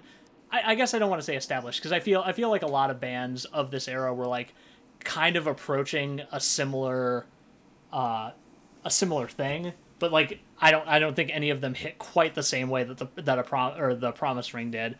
Um like obviously Jimmy Eat World is a is a comparison point, but like they they had their own thing going too, and then like they really like hit their like. I I I I, almo- I don't want to say that they really like hit hit the stride that they were going to hit for the rest of their career, uh, starting with uh, Bleed American, but like eh, eh, that that's not a dig. Like I'm yeah, sure. they they like the, those two bands like were kind of like approaching a similar thing in the late 90s and then just kind of like diverged. Um, right right around like you know 99 2001 um which i th- which is fine. Like i i i think i mean i would i'm glad that we get both personally. Um but uh yeah I, I don't really have like a lot more that i could say about this record that hasn't already been said. Um i just it's it's just this great distillation of you know th- things that people love about about this particular wave of post hardcore emo emotional hardcore whatever you want to call it um and it's just like it yeah it's it's like it it's like a like a perfect polished little diamond of that it really is though. Through years of compression and such. Yeah, exactly. And uh, okay, so tell me if I'm off base here, but like these guys, they're pretty much like if you took like weird psych era like Beach Boys and made them listen to tons and tons of Dischord Records material, and then like put them in an incubator with that for like a, a couple years, and then they came out and like. This is it, right? This is like the end result. like, I feel Yeah. that they have a lot of that. It's kind of like the demented spawn of Brian Wilson, but in the best fucking way possible. like, I, I I've literally never thought about it that way, but now I'm not going to be able to not think about it that way. yeah, no, that's that's. I that's real- that's apologize. no, it's cool. I, listen, I I am a I am a lifelong fan of the Beach Boys, so don't don't ever don't ever apologize for positive comparisons. as, um, as should every other living, breathing human being be. So, Yaha. so um, shoot. So, yeah. so what do we got next on the docket here? Is it uh? So ne- next is our, our longest album title by far. oh my god, that title we're like gonna it's like a about- paragraph. We're gonna talk about uh, some These Arms Are Snakes. Uh, the record is uh, usually just known as Oxeneers, uh, but the full record title is Oxeneers or the Lion Sleeps When Its Antelope Go Home. I like how you have it like fully written out there too. And everything. Oh yeah, great. oh yeah. I I wouldn't I would have gotten it. I would have switched some words if I didn't have it written right in front of me. Um, I, and and anyway, uh, yeah, Oxeneers um, is. I, I was worried this wasn't going to make the list after the final count, like genuinely worried, um, because I, I feel like this is like, in a lot of ways, the sleeper hit of the Jade Tree Records catalog fully backed. but yeah, like these arms are snakes is um I, I'm forgetting like what their entire like lineup comes from, but like I know there's like members of Botch. Yep. There's people who went on to be in other like super cool bands. Um but th- what what really ultimately happened here was we got um, when when when everything came together. Uh, oh right, yeah. The, Duh. Members of this band went on to be in uh, Russian Circles. Russian Circles, Brian Uh, Cook, one, yeah. one of one of my one of my favorite Chicago post rock bands. Um, Big time. yeah. Also, uh, Blood Brothers, coincidentally, who you mentioned earlier too. I think they had the original drummer. I want to say. Yeah, that's right. That's right. Um, yeah, and so, uh, yeah. Uh, anyway, sorry, talking about this record instead of talking about uh, uh, bands that came before this band. Um, yeah. Uh, so these aren't. just- I I really don't. I'm pretty sure that this was a record I got introduced to by somebody on the alt press boards or whatever forum that board was in Oh, no around like 2009 or so. Um, it was either late college or like early post college for me where I like finally got hip to this band. Um, but uh, but yeah, like somebody just was somebody brought up Oxeneers and I was like, oh, this sounds like something I'd like, and like it, it's just it's like it's synth post hardcore. um, yes. and and like that that sounds really reductive but like it's it's um i feel i feel like post hardcore is a hard genre to nail down um especially like when you consider like you know that's like kind of what emo came out of and whatnot but like this is like very much more on the hardcore end of things but it's definitely not hardcore um you know it's it's it's this weird angular um they've got the shout talky vocals that i that's part of my personal brand um of things that i love. Um and like it's it's just it's like got industrial bents to it. It's got like just weird chaotic bits. It's got like just kind of the the outro of this record is just like this kind of like pseudo experimental loop thing um which is why the last track is like eight minutes long even though the song itself is like four minutes long. Um i i forgot the name of the last track there for a second. I am very sorry.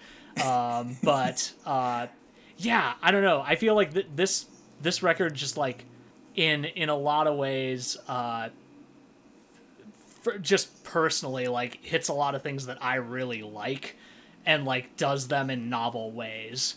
Um cuz like I, I I definitely am into like you know your average hardcore band, your average post hardcore band, but like just the ways in which they twist that a little bit. I don't know. I, it, it's really hard to explain, but I one I'm a sucker for a synth in like literally anything, especially if it's like just throwing sawtooth waves left and right. Um, but two, like I, I, I feel like with Oxeneers, uh, it, it has the like kind of tight production that like I feel like when you listen to like Thursday's Full Collapse, like I feel like this is what they were going for in terms of like what the final production came out to be. Because like this record is extremely tight. Like there are just like there's like dead stops left and right and like just everything like you know everything fits together so tightly but like it's not robotic um Yeah. which i think is a really easy like thing to fall into and that's that's like my one one criticism of full collapse uh which came around came out like a, about three three years before this record um is that like the production is really tight on that record but it ends up like losing something in that i feel like oxeneers is the opposite in that like that tightness is like what really makes this record shine um it's just that like everything is 100% on all the time and it doesn't sound alien or foreign it just draws you in more um, but i feel like i'm ranting right now jeff please give me your No, no, thoughts. no, no, no. Like you, you, I completely agree. Like you're, you're, you're straight on point with that. Like it's, it's, it's fascinating. that you mentioned that because I, I agree too. That it, it sounds so angular, like and crazy, and it, it I, I, I willing to wager that the uninitiated that come into this would think that this record's a disheveled mess and that it's so haphazard and weird, but it's not though. You're right. It's like Right. it seems that way to the uninitiated, but it is very controlled, and that's what's so fascinating about it is that these guys know exactly what the hell they're doing and exactly when to pull back and when to go out there and just blow your face off with something, and that's what's so cool about it is that just like the, the, these are masters at their craft that came from just a billion awesome bands and they have just the most bizarre way of broaching their.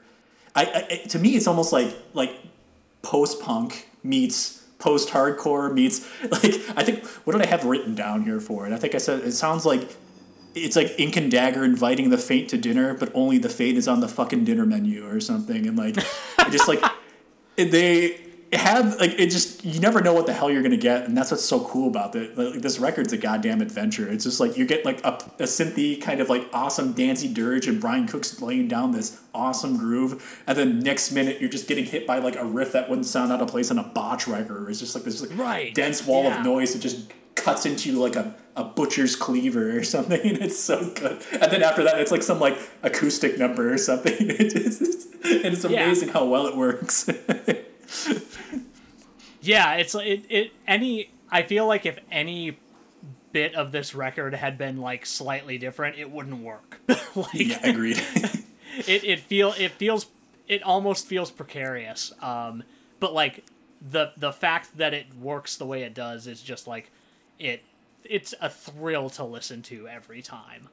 um like I I I had I'm going to be real with you like prior to like us um you know putting together this list like I hadn't listened to this record in a couple of years and I put it on um you know a few weeks ago and like just was immediately like thrown back and I was like what have I been doing? What's like what's why wrong am with one me? why am I not in a band like this? One because I'm not I'm not capable of writing stuff like this. Oh, not very many people are. No, no we're not we're not doing this right now. Um, but no like I, th- like I th- this like it, it it's hard it's hard to account for personal preference but like this this record has a little bit of like almost everything I love uh, which is which is like you know I I've been a I've been like trending more towards like listening to like ambient and like experimental music and like honestly straight up new age in a lot of cases these days. But like just putting this record on was just like an absolute trip back to like oh yeah this is everything I like about like you know loud guitar music like d- with a with like a microKORG added because like that's the only synth in here. Like i'm looking at the wikipedia page and the credits include uh, brian cook and steve Sch- uh, Snere on microKORG.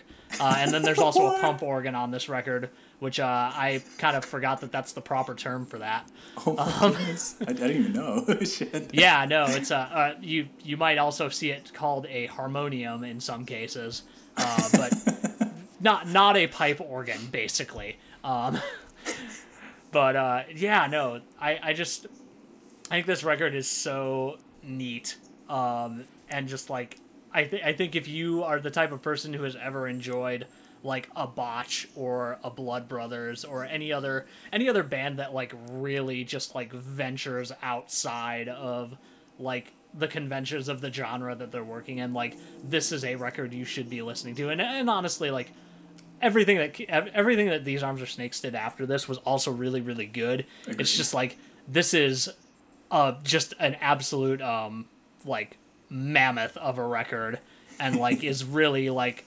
unmatched in a lot of ways fully bad and I and I want to hear more bands like this is what I'm getting at. Like we've talked we've talked a lot about bands that have had like far-reaching influence and have a lot of like copycat bands. I want more these arms are snakes copycat bands. fully backed fully backed and, and get get Matt Bayles to produce that as well too, because you got to give it that big beefy you. beefy production noise on there or something. So, oh man,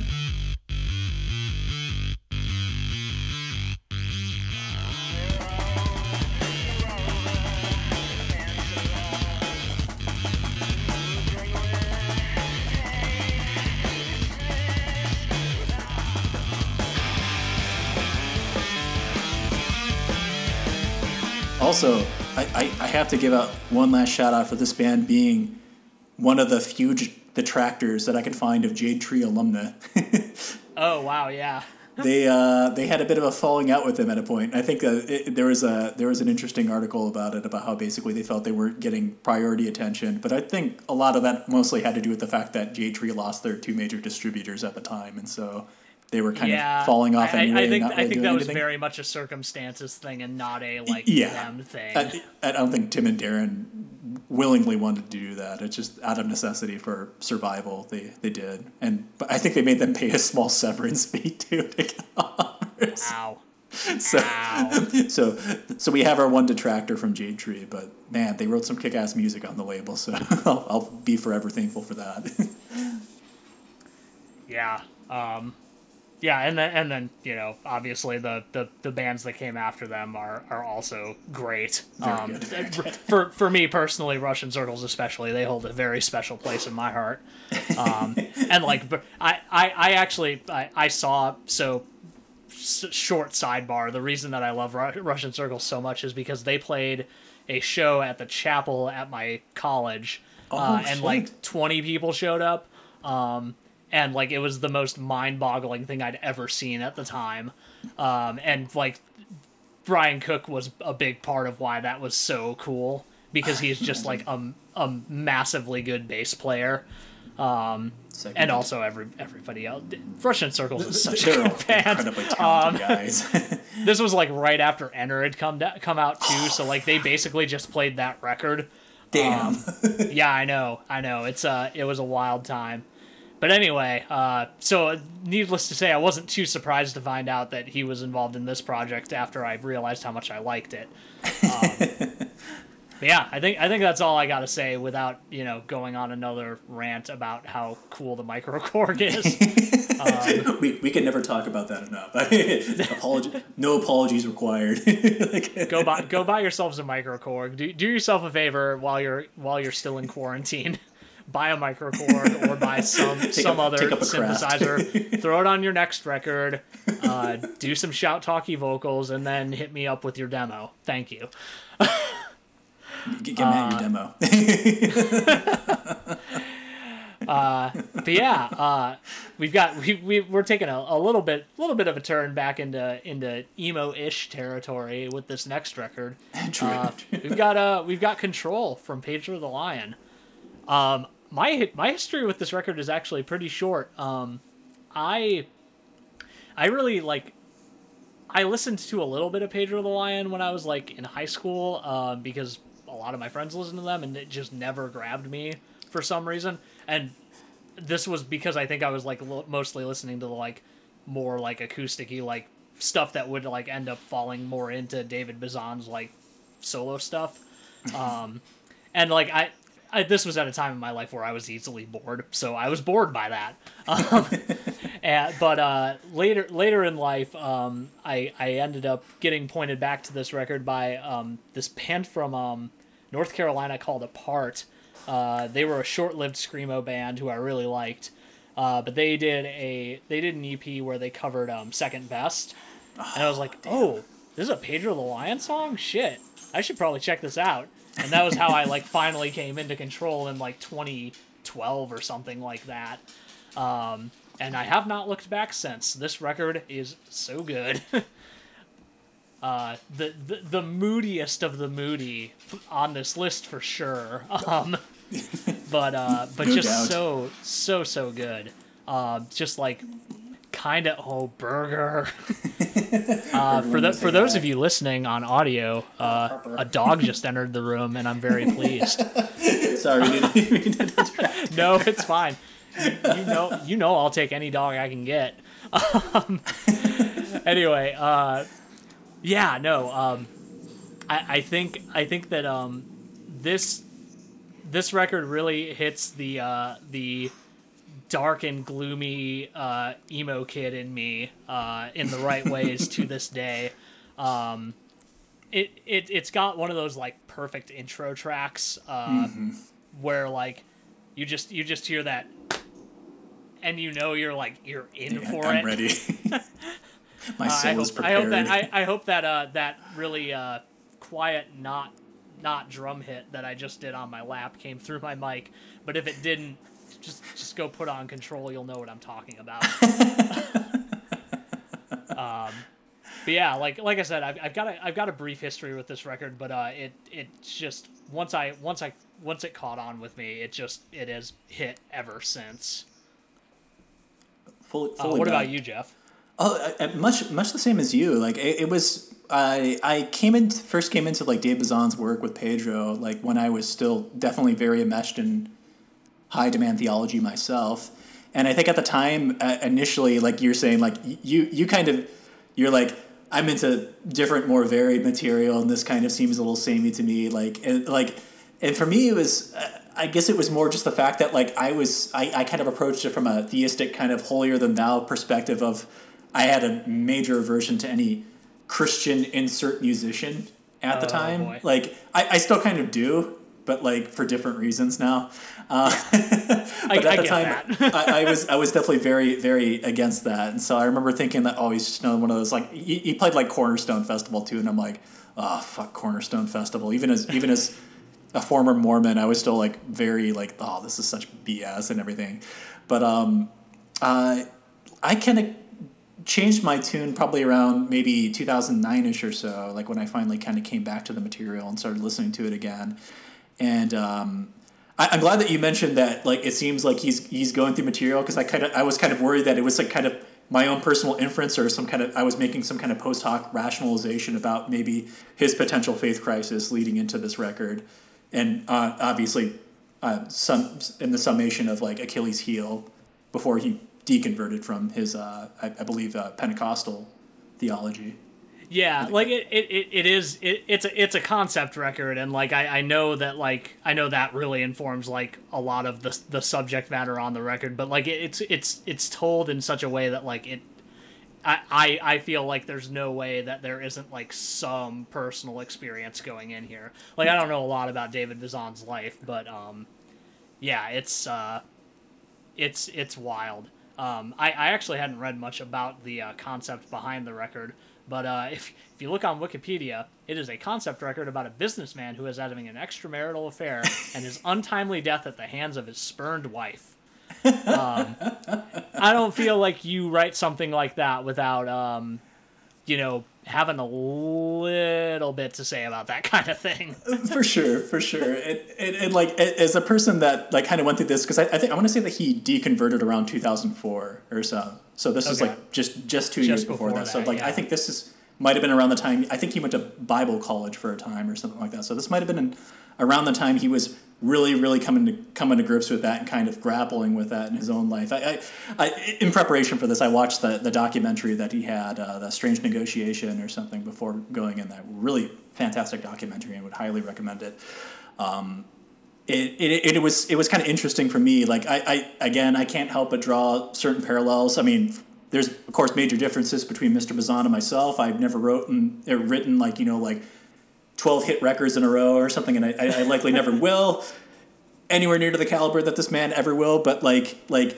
I, I feel like as far as like the journey in certain ways, I can I can grasp in a certain way. Like I, I feel an affinity to what he went through and uh, his his questioning of being a part of a theology and like and, and that's I think the thing that a lot of people that aren't a part of that I, I think they can empathize and they can understand but it's it's it's completely different when you're completely enmeshed in that. And the the facet of how it basically seeps into or infiltrates every facet of your being. There's no part of your life that it's not a part of or not tangentially connected to in some way shape or form or shoehorned into. And so I can really see that kind of like kind of feeling of isolation going on there, and the the subjects of infidelity that he's dealing with, kind of being tangentially related to his own uh, deconversion and my own as well. And um, I, it, it's kind of interesting though, like going into that. Like there's like one song on here, what I think is what is it, Rapture, where like Yeah, it's, yeah. it's fascinating thinking about him as a as a believing Christian, basically like taking something that seems to be so sacred to evangelicals and Pentecostals, that which is like this concept of rapture, which is which I've always found fascinating and, and fucking bizarre, and then relating it to like sex and an orgasm and everything, and I always thought that was really awesome, like Yeah, just yeah. fucking awesome imagery and stuff, and the way that he he lays it out there, and um, it, it's it's just amazing though, like and I think one of the things in the documentary that like that kind of caught my attention was when he's he's dealing with um there's a there's a footage of him talking at a cornerstone festival and he's basically talking about kind of a creative ghetto within christianized music communities. And he's he's kind of advocating against that. He's like go out there and do something different be something different and try to find yourself outside of this. And um, it, it, it's interesting because I, I kind of looked at the way that he was able to car- and like even in this record the way that he kind of compartmentalizes certain things and aspects of uh, be it the marriage or like how this man sacrifices a part of himself to be in a marriage with a wife that he feels no love with or children that he feels no love towards or a job that like he absolutely hates and wants to get away from as soon as humanly possible. And how like people we, we, we do that with so many other aspects but also in religion how we kind of compartmentalize the things that we don't like about it almost in a cafeteria Yeah. theolo- theologian's kind of viewpoint.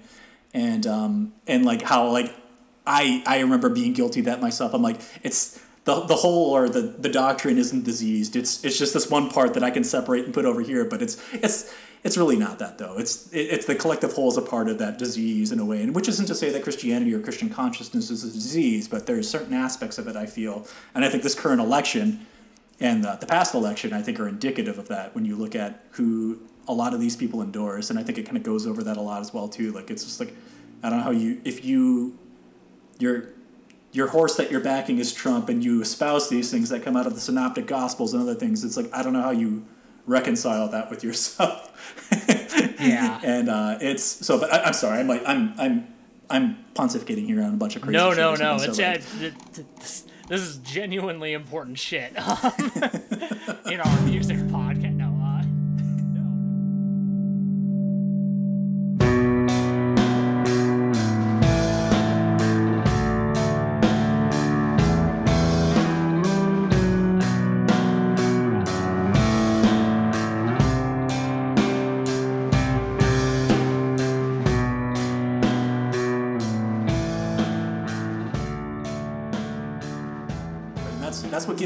Is that you have people like him that go out there and they once they they come to terms with this and stuff they can still they can divorce themselves from the aspects of it that may be harmful to others you know like kind of like the, the anti-gay the misogynistic kind of uh, viewpoints of and like maybe a more conservative kind of tract to go out there and say i could be accepting of these things. I can love those around me and i don't have to associate with this to to feel that way and that there are other ways to get that and that's what's so cool about this and i think even with this music in a way like it's I guess I suppose one could kind of look at it as almost like a like a sacrament or like some kind of you know like kind of theological rite where you listen to it and you kind of you have your own experience. I, I felt that way particularly about his newest one on polyvinyl. Um, Yeah, yeah. Uh, fuck, Phoenix, that's what it was called. Like that one, I I think that one dealt more with his upbringing and everything directly. But um, I think he he lays it out in such a way that's so earnest and is able to bridge that for so many people. And I think that's why you probably still have a lot of people that are still engrossed in their, their, their beliefs or maybe they're, they're struggling with certain aspects of it that, that still consider themselves part of Christian consciousness that still love his work. And I mean, and I, I think that's a testament to like how not only how good he is and how great his work is, but also just like the way that he's able to deliver it in such an honest and and uh, bare fashion. That, Yeah, that yeah. nothing is left out, and that's what I've always loved about his work. Yeah, yeah. D- David David Bizan is uh, and I have God. I really hope I'm pronouncing his name right because I've only ever seen it written. I've never heard anybody say his name out loud. Um, but uh, yeah, no, he. I I. I've I've never I've never actually I've never seen Pedro the Lion or him as a solo artist live Same. before. But like he, he yeah he just he seems like such a sincere person and I and I really appreciate that and that and I feel like that sincerity comes through in his work too and I think that's part of what makes it so special. But on a potentially lighter note, do we want to talk about the uh, by by and large? Uh, I don't want to say winner of our of our greater poll of what's your favorite Jade Tree records. Uh, sh- shocker, guys! It's it. Jet to Brazil. Jets to Brazil. I, I just stumbled over it. Oh my god! Uh, No one we're gonna- expected that. we're gonna we're gonna talk about Orange Rhyming Dictionary, uh, but I, I think I think we do want to kind of put it out there early on, like every Jets to Brazil record is an absolute gem. yep. Um, All are winners. All are winners. There are no losers. But but Orange Rhyming Dictionary is just it's. I know that this band had a lot going for it going in, uh, but like to have a debut like Orange Rhyming Dictionary is just like incredible no matter what the circumstances. Agree.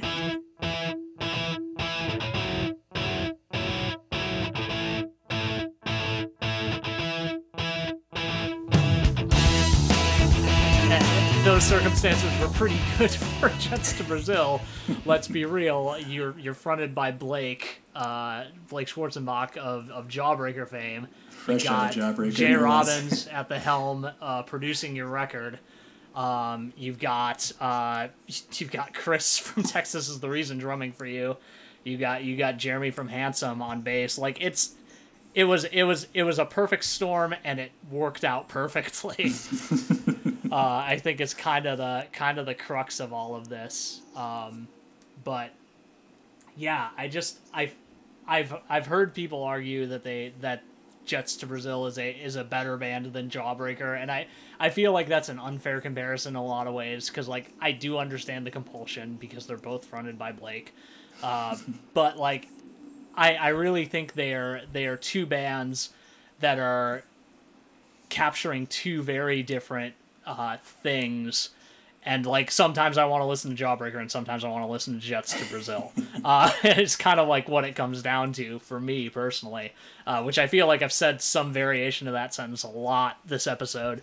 But um, yeah, I don't know this this record, this record, and and and you know the records that came after it, uh, Four Cornered Night and Perfecting Loneliness, are just really just like masterpieces, honestly. Um, and and it, it really it, it does pain me that we that we had to kind of pick one at risk of having 30% of the episode be about jets to brazil um, but but yeah uh, i i I'm, I'm a little I'm stumbling here a little bit so if you wanna you wanna go ahead Jeff Oh, no, then you, I think you, you did fine. Uh, fully backed on everything you said. It just this you you can't go wrong with any release that they did. Everything that they did, like I mean, like I look at it as like choosing like a mother choosing between her children or something like that. It's like you you might be able to, but you really can't though. It's just like you love them all. I guess. I don't have a kid or anything like that, so I, mean, I can't I can't say I completely empathize with that. But I from what I from what I've gathered. From Jeff if you got another dog would you love that dog more than Burger No, I'd love them both. It's impossible. Exactly, No, there you bo- go. They've both been my children. Yeah, good point. Good point. and uh, you, like you're saying, with the personnel you have involved, like you know they're all going to pull together and make it good. And I think with this, like it just you're, you're talking about. I mean, in my my opinion, probably one of the greatest songwriters of the '90s and early aughts, helming a band fresh off the heels of arguably one of the greatest pop punk bands that ever walked the face of the earth, doing something that's not entirely different, but at the same time completely different. So, it, and but it's it's great in the fact that it like it's it's subtle and never overstated and anything, but yet so perfectly well done and rendered as far as like the sonic craft of everything that's put in there. And also probably the only band that's had a mellotron that I can tolerate in recorded work. And Oh, that's saying something right there because I have a massive aversion to a mellotron. I'm sorry, synth enthusiasts out there. But yeah like, don't man, don't come after my boy like that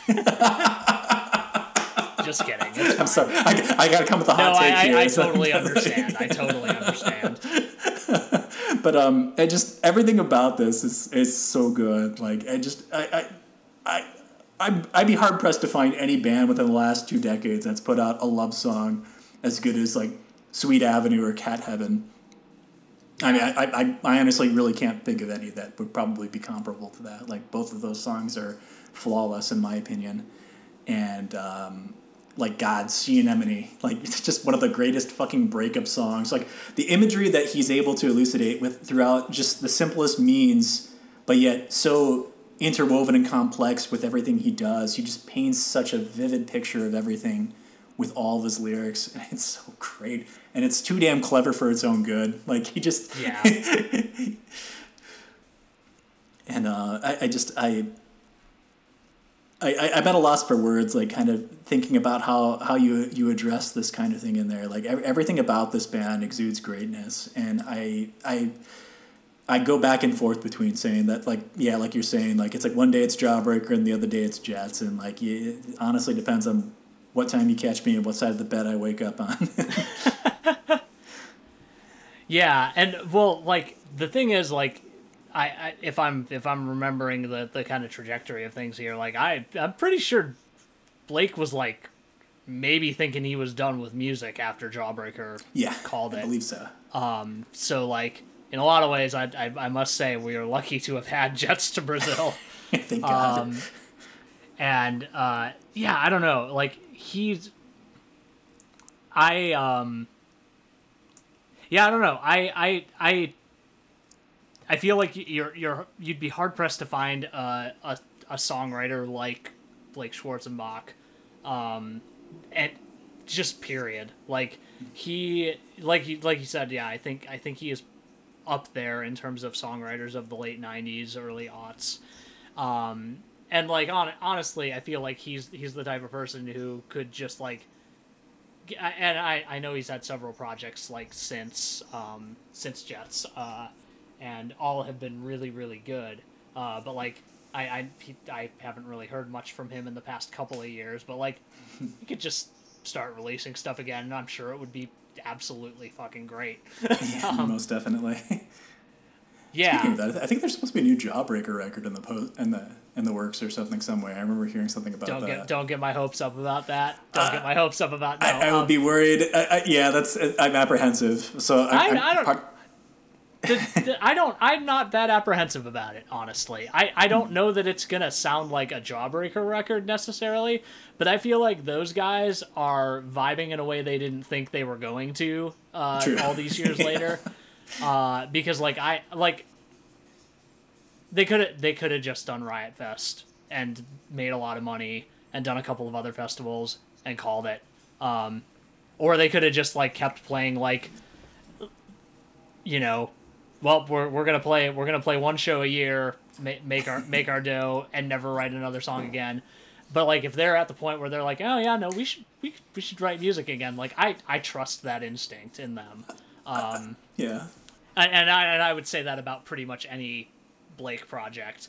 Um, but like, it, because believe me, I would love another Jets to Brazil record too. Same, same. Um, yeah, I I don't know. It- It's I, I, I feel I feel a little bad ending with this record because it's like it's it's it's it's impossible to say like critical things about this record for me personally because I do just kind of love it that much.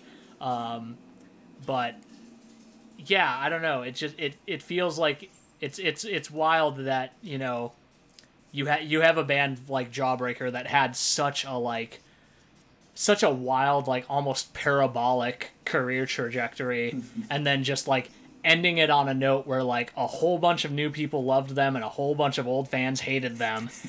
And then you have a few years break and then Jets to Brazil hits and it's just like everything just like everything was refreshed. Um because like I don't I I can't imagine a I can't imagine a Jawbreaker fan that doesn't love Jets to Brazil and I and maybe part of that is because like Jets to Brazil, like in a lot of ways, does feel like an extension of Jawbreaker. Um, like not not I like I I don't want to say that at the risk of like making it sound like I'm saying, oh yeah, like this would have just been the next Jawbreaker record because I don't think it would have. Yeah. Um, I think I think the next Jawbreaker record would have been another punk record that sounded a little better because they had more time and money to spend on it.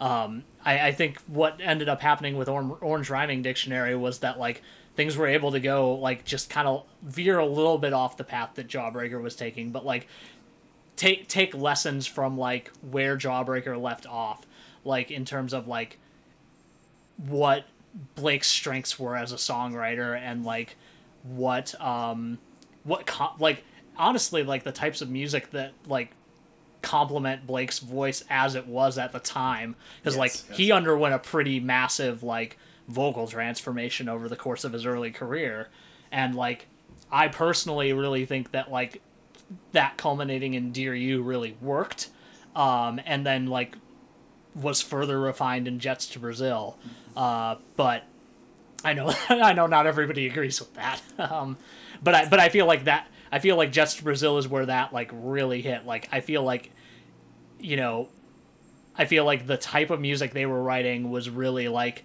something that really showcased him as a vocalist and a lyricist rather than like potentially detracting um, by going for something else.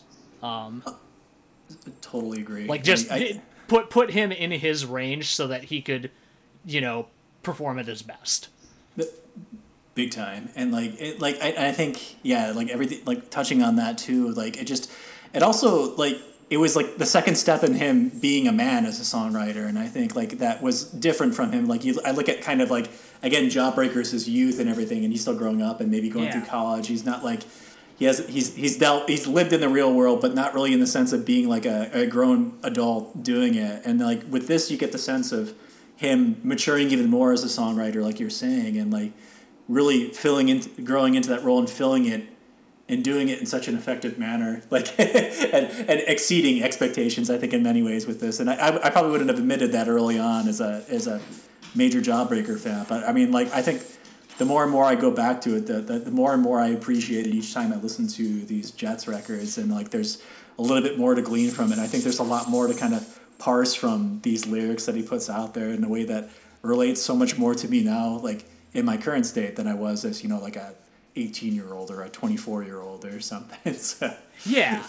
Well, I feel I feel like there's there's a lot to be said for a, a musician that feels like they're kind of growing with you, um, and like and th- that could be said about a lot of acts. Like a lot of acts, you know, evolve over time and like change, but like I, I feel like I feel like the specific like trajectory of the way that like Blake's music has evolved over time, uh, it really just like kind of it, it, it fits with like certain periods of your like like like I can go I can go listen to Jawbreaker and still enjoy it, and um you know realize that like that this isn't how I feel about certain aspects of my life anymore, but I have felt this before. Uh, like Yeah. one hundred percent, and also these songs are still like total bangers. Um, but, but like yeah, like you you you you enter into I, I, I hesitate to use the word mature to describe, you know, a record at all, uh, because that's kind of a loaded word. But like I, I do feel like in a lot of ways like Orange Rhyming Dictionary and, and then like even further with with um with Four Cornered Night and Perfecting Loneliness, it it feels like it feels like there is a maturation in a lot of ways, um, and not like that's not to say like it that it you know gradually gets better or worse or less relatable or more relatable. It just it just is, um, yeah and like you you can you can you might be at that point in your life and you might not, um, and you may never be. Uh, but it that's kind of how it feels in a lot of ways. fully, fully backed. It, it's and it's rare that you get that with an artist where you get to feel like you kind of go along with them for a ride, almost if you will, and they kind of they go through the transitory periods of your life and kind of almost like almost like that that family heirloom that tags along with you state to state or something, or maybe relationship through relationship, or maybe even Yeah. onward to marriage or something, or what have you. And uh, they seem to be like one of those ones that will will definitely stand the test of time, at least in, in my estimation. For I mean, Yeah. and, and I can speak from my personal experience as one that only gets better with time, like like amber wine or something. So Hell yeah. All right. Well, uh, that's our list. That is that is the ten records that we hit up. Um, if you feel like we left out your favorite record, uh, feel free to yell at us. I don't know if we'll listen, but uh, well, no, I. I really think I really think that like th- this this was tough in a lot of ways because like like we've mentioned, like the Jade Tree catalog is vast and diverse and just contains a multitude of great records. And like even if we'd like you know not gone the route of like taking votes like i feel like we would have felt like we were doing a disservice to a lot of the catalog no matter what. No doubt. but uh but yeah i really i if you're listening to this and haven't checked out like a good chunk of these records or a good chunk of the jade tree catalog like just go on their site and click a random cover that you think looks cool you will probably find something great no Um, doubt. And, and like Matt said earlier, it's all accessible, like all right there. Like pretty much the entirety of the discography is either accessible through SoundCloud or Bandcamp directly via links on their discography through J- Yep. uh, jtree.com. And so like I it, be this like uh, a, a- an example for other record labels out there. Please have your discography available in one spot like this. It's it's it's a brilliant idea. Like there's, I mean, like I, I we mentioned Dischord earlier, and for the love of fucking god, I wish they would do this even with the releases that like no one listens to, just because like they talk about preserving history, and I think this is a great example of doing that and having that available for people to do that. And I mean, preserve preservation is one thing, but accessibility is also another great aspect of that. To being able to make that available to people, and I hope labels look to that example and, and try to do that and emulate that. For sure. Um, any final thoughts before we uh, call it here? That's a tough one. I mean, I, I feel like I, like like you're saying, like it, it feels like it's a vast well and like it can go on forever. And I feel like I can I can gush forever about this label, but for the sake of everyone here and, and for your sanity, I'll, I'll, I'll cut myself short here. But just like, like echoing Matt, if you haven't listened to any of these uh, these bands or you're you're not familiar with the label in any way, shape, or form, I highly recommend checking out anything you have if you have spare time available. It's all right there please give it a listen. I guarantee you will find something in there. I don't care who you are, that will appeal to you in some way, shape, or form if you you open open yourself up to it and give it a shot. All right. Thanks for listening, everybody. Uh, we'll be back sometime talking about something. Uh, I don't really, I don't know what we have on the docket next. Um, we've been That's talking good about uh, a couple more possible label lists.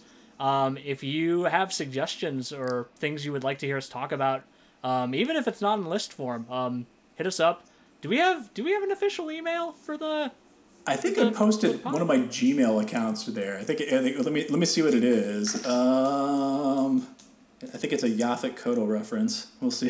Love it. I'm al- I'm already liking this more than sightUnseen at gmail.com.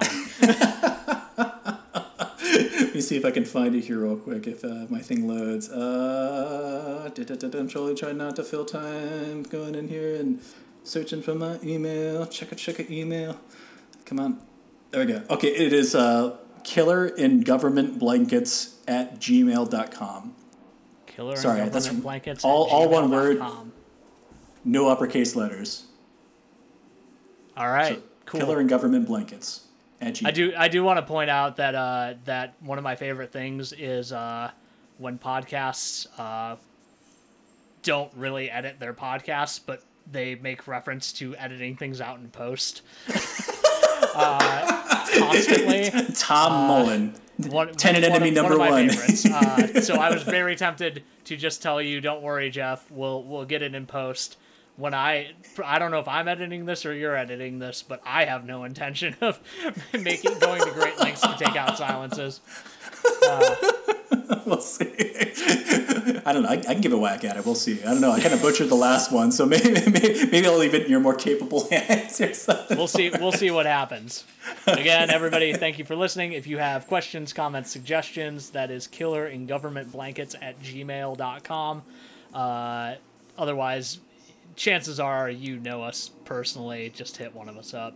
Um, and if you want, if you want to like chat with us about stuff, we are available on the internet at all times on various social media outlets as individuals. Uh, Fully backed. Cool. Jeff, it's been a pleasure. Matt, thank you for your time. All right. Thanks for listening, everybody. Have a good one.